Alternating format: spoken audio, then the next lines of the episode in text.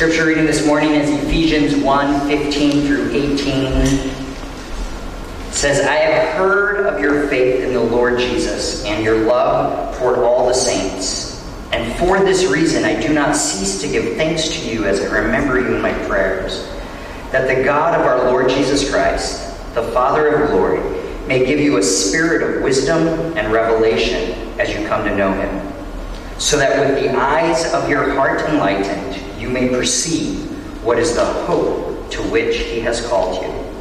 Uh, we're in this series on stories of um, refuge, kind of what does it look like for us as a congregation to be a uh, safe place, right? A safe haven, a spiritual safe haven. Um, and I know I've had some conversations with some people around, you know, just the idea of people who have kind of walked away from organized faith structures because of, and usually there's a reason. Uh, and becoming more and more acceptable to talk about is the idea that people have actually experienced spiritual trauma, whether it was an abusive leader in a church, um, or just overpowering, domineering, or um, other pieces, and, and, and for whatever reason, people have been hurt and they have left. And there hasn't been necessarily what does healing look like when you are hurt? What's a healthy way to respond to that? Or even sometimes people have been hurt and they have found to find their voice, but they were in a space where their voice couldn't be heard. Um, and and some of us really understand that. I see even head nodding. Yes, yes. At the same time, some of us have had such a joyful, rich tradition in the church there's always been this understanding of faith and commitment that even when we talk about spiritual trauma or, or, or abuse and, and basically saying the church needs to take some responsibility for this, some of us don't fully understand it yet. Well, that's never happened to you, so your lens or perspective might be different. Or um, some of the culture of, you know, I coached Little League Baseball for 10 years, and if a kid got hit by a ball and started crying, you just look at him like, rub some dirt on it, get back out there, right? And sometimes that's how the church has responded. Oh, something has happened or whatnot. Well, oh, maybe it's not rub some dirt on. Well, just just pray a little bit more and get back in the game. Without an acknowledgement that throughout times or history, there's been some wrong. And to acknowledge that, to work on reconciliation, healing, and, and maybe sometimes even there's nothing that can be done I can't fix it. I can't go back and wave a magic wand or put a special band-aid over, you know, that incident. But sometimes when we're wronged or we're hurt throughout history, you just the acknowledgement and someone to listen to say, yeah, that's horrible. I'm sorry you experienced that. But this goes back to our identity of we're a congregation that cares deeply for one another. To is, is there a way we can show up? Um, Again, I think one of the greatest tools of ministry the church has ever experienced is a casserole. You show up to someone's house and you're like, I am sorry. And for whatever reason, if someone has a physical ailment, if I were to break my leg this week, which let's not do that, um, right? I'm sure we would be flooded with with things but somehow, when it's emotional trauma or spiritual trauma, we don't we don't know how to show up. Um, and so, so that's kind of some of where we're just talking about. What does it actually mean to become a spiritual safe haven? And so we're looking intently at some of our language. We're looking intently at what people experience, um, and hopefully even educating ourselves because we can get in the habit of this is just what we do We've always done it this way, and we don't necessarily see. And so last week we were in uh, the introduction to Esther, and Queen Vashti um, was basically asked, you know, the, the time is a crazy king, and this is happening in the, the structure of Israel was conquered. They had captives that were taken back. They've been there a few generations. Um, but there's Israelites, Jews living not in Israel but, but under Persian rule. And, and the king threw the big feast and he wanted to parade his wife out in front of everyone to demonstrate how beautiful she was, whatnot. And she defied the king. She said, No, you're not going to use me this way. I'm not going to just walk around in front of all your drunken officials um, for your pleasure. And, and, and she refused the status quo. And it scared them. Because if, if she refuses, what if that inspires the other officials' wives to stand up for themselves? And if every and, and if that goes back to all the different providences, and then all the women in the whole like, and they start standing up for themselves, uh, what will happen? And, and it says, uh, oh, I wrote it down on my notes, which I should bring up with me. Hold on. Um, the uh, in verse 18 of chapter one, it says, you know, if all of this happens, this is their fear. There'll be no end of contempt and wrath. Right? What they were afraid of is disrupting the status quo. And sometimes in our faith structures, in our coming to church, we've always liked it a certain way. And and if when we have to lean into change, it may disrupt the status quo. It may change what we do or, or language we use, and, and the, the fear of change can paralyze people. And as we look as a congregation to this idea of becoming a spiritual safe haven, we have to say there might be some things we need to change. And we need to make sure that we have eyes to say, and not just let's throw everything out, let's everything's, but, but to be open. What do we need to change? What do we need to be aware of? What areas do we need to take responsibility for? How do we walk alongside? And I really want this to be a journey of discovery and not just a like, do this, don't do that. And 2022, we can't do that anymore. That I don't, I don't think that helps because it doesn't bring understanding. But I don't want us to be paralyzed by fear of change. That we're not maybe willing to give up something that has been sacred to us in order to do what's right for other people. And that's the challenge, and that's kind of the story. And so um, the king basically strips the queen of her title, takes away her crown, and he starts talking to his advisors. And so now we're kind of Esther chapter 2. Um, and his advisors, in all of their wisdom, basically, you know, we need to replace her. And in Persia, there's 127 different provinces.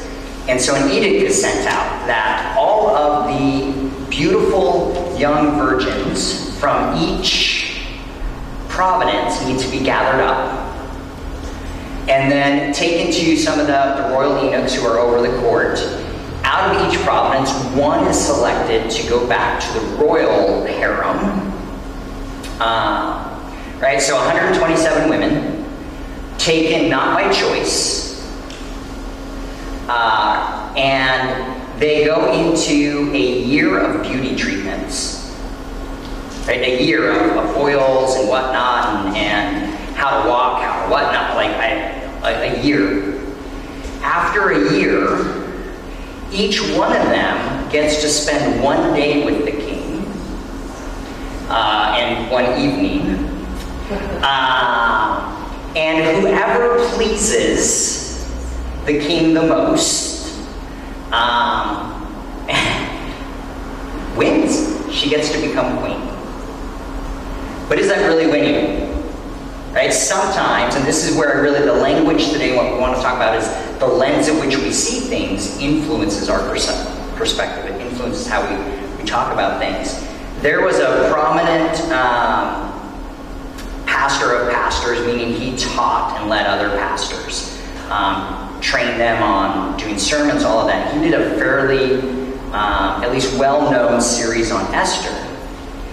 And this individual, um, it very, uh, there's no nice way to put it, very male, masculine driven, conquer authoritarian view. He portrayed this story of Esther as, as almost this beautiful thing that Esther, Esther won the beauty pageant.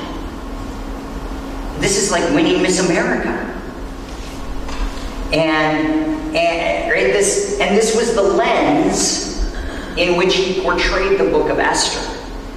And the challenge is if you actually read the text, you have a person who their ancestors are not, they're not even living in their homeland because they were taken captive. Gets drugged into this selection process, and you don't get to choose. We've deemed that you're one of the most beautiful people in this province. You're going. There's no choice in that. It's called human trafficking. You all have to go through a year of beauty treatments and whatnot, and then whichever one of you pleases the king the most becomes queen. That's sexual exploitation. This is, but the lens, right? The lens in which we look at the text, are we describing this as, Esther, and it's just this glorious thing that's happened to her, and, and she gets to win the beauty pageant, or there is some things that are deeply wrong going on. Now, the argument here, too, will be like, well, you know, at that time, they weren't doing anything wrong. They weren't breaking any laws of the land. It was kind of customary, this sort of thing just happened. It was culturally acceptable, uh, maybe even socially moral at the time. And so they're not breaking a law. And how often have we used that as an excuse to do harm to others? Or maybe just not do right? Well, it's, it's, it's the law. But I think the question that we have to always come back to is is it, maybe it's not illegal, but is it just? Is it right? And is it safe? It may have been legal at the time, but I'm going to go on a limb and say it probably wasn't safe for those 127 women taken away from their homes, their province, their areas, forced into a harem. Uh, I don't know that that is safe. Now they had provision. If you were in the harem, you probably ate better. You had people attending to you, and like, look at all the good we're doing for them. We gave them an education, so that gives us the right to uh, exploit them. Right? Uh, so the question, even as we look at things, and even the history of America, and schools around indigenous people, slavery, the way we've treated women. I mean, it was, and you guys, I've shared this example many times, you know, the rule of thumb, it was morally acceptable for a husband to train his wife as long as he didn't use a stick that was thicker than his thumb. Not only was it okay, it was his response. It was it is your moral responsibility, which means if you don't, you are failing. But it's okay because it wasn't illegal. It was actually socially acceptable at that time. It was even encouraged. But was it safe? Was it just? Was it right? And so sometimes we have to be drawn, even as we look at scripture, we look at church history, we have to look deeper than was it just acceptable? Was it just the norm? Was it the status quo? Was it legal? And to say, oh, we got to step into this and go a little bit deeper. And sometimes when we do that, it's not comfortable for us. Sometimes when we do it, we take that deeper look, we actually go, oh, I've actually done that before. I was actually part of that harm. All right, now what do I do with that? What do I do with the knowledge that I was part of maybe not creating a safe place for someone? We have to own, learn from, grow. How do we change in that? Um, another story I want to share. Um,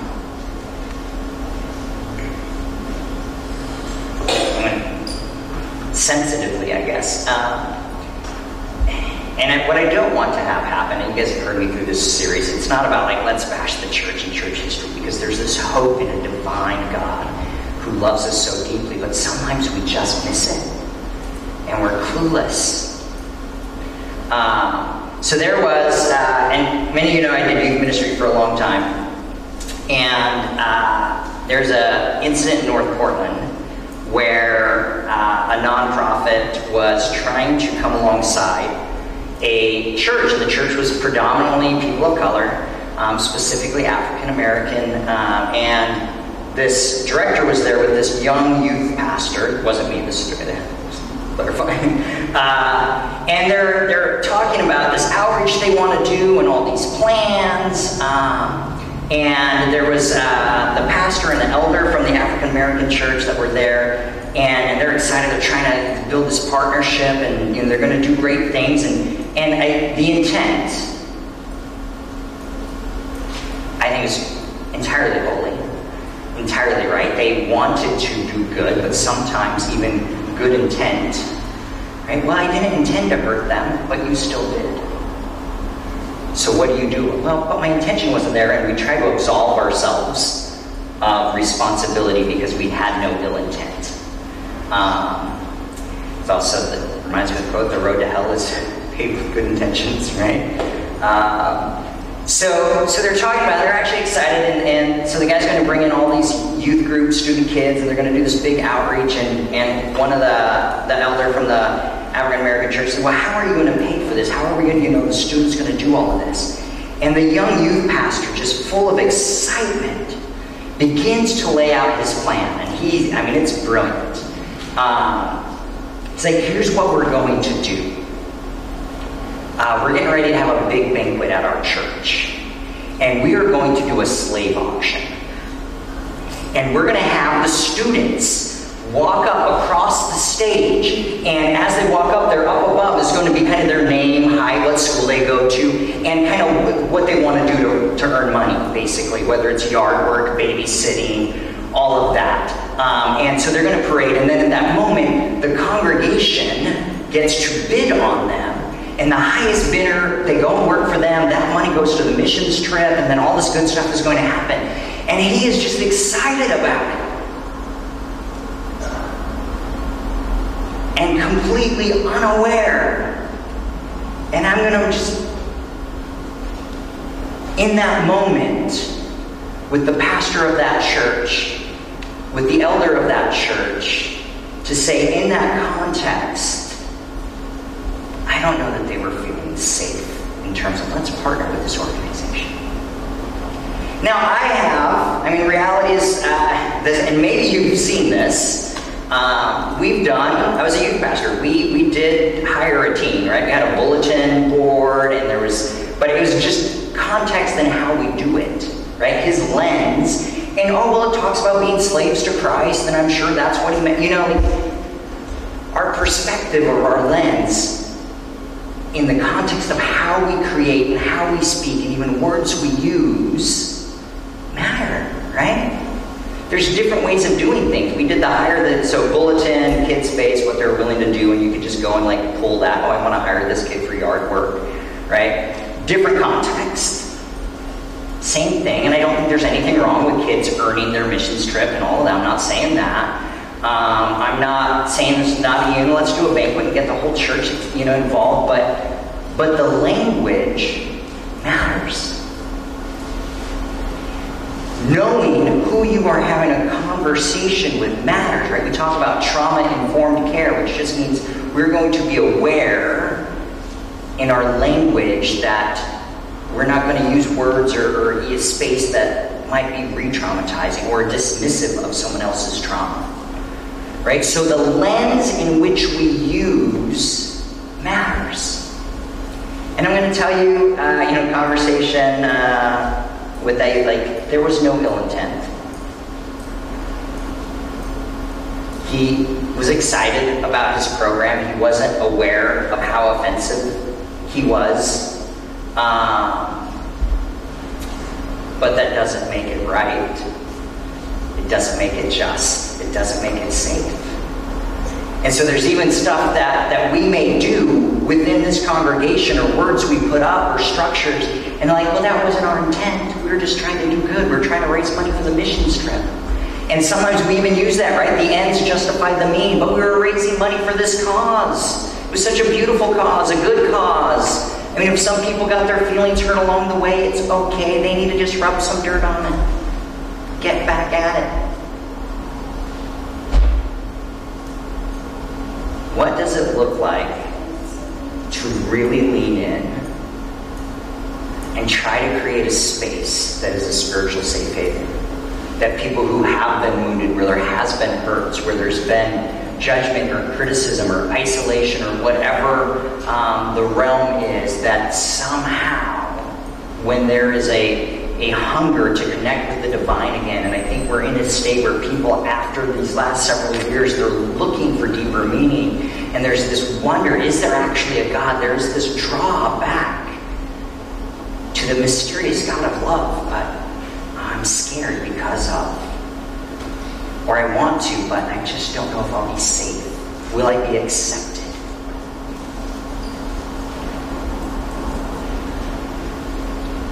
One of the interesting things about Esther, also, and I'm not going to go too deep into it, um, is just the idea that Esther was also told as she was being selected is that she should hide her identity.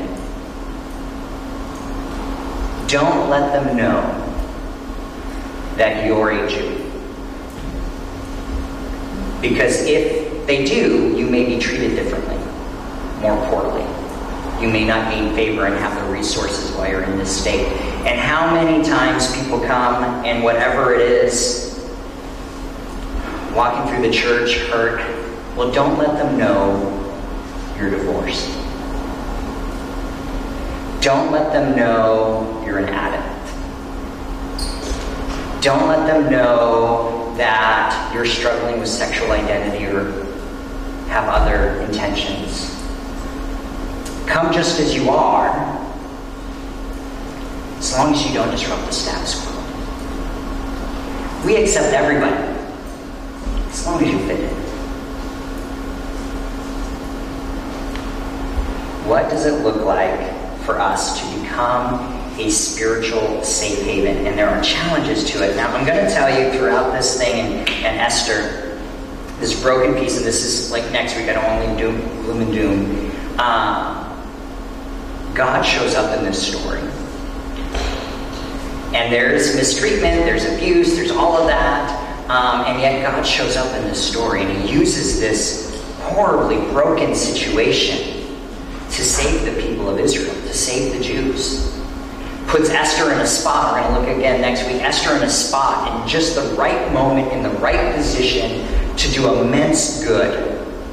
And the reality of no matter where we are in our own broken stories or what our own stories from our past is, that there's this ability with this mysterious divine God who loves us so immensely to redeem our broken stories. To take our, our hurts and heal them and use that story to be able to encourage another to seek healing as well. Right? That's the that's the hope we have. That's what we're longing for even in this series is where do we see God showing up even when the circumstances are not so great? But how do we see? And sometimes we literally have to take a pair of glasses. Because right now you guys are all just fuzzy faces, by the way. And we have to put on a different lens in order to see clearly. And I think more often than not, we have to take off a lens because it's influenced. I actually wanted to bring like some 3D glasses and I couldn't find any. Right? But but sometimes like, we actually have a different lens that we have to take off.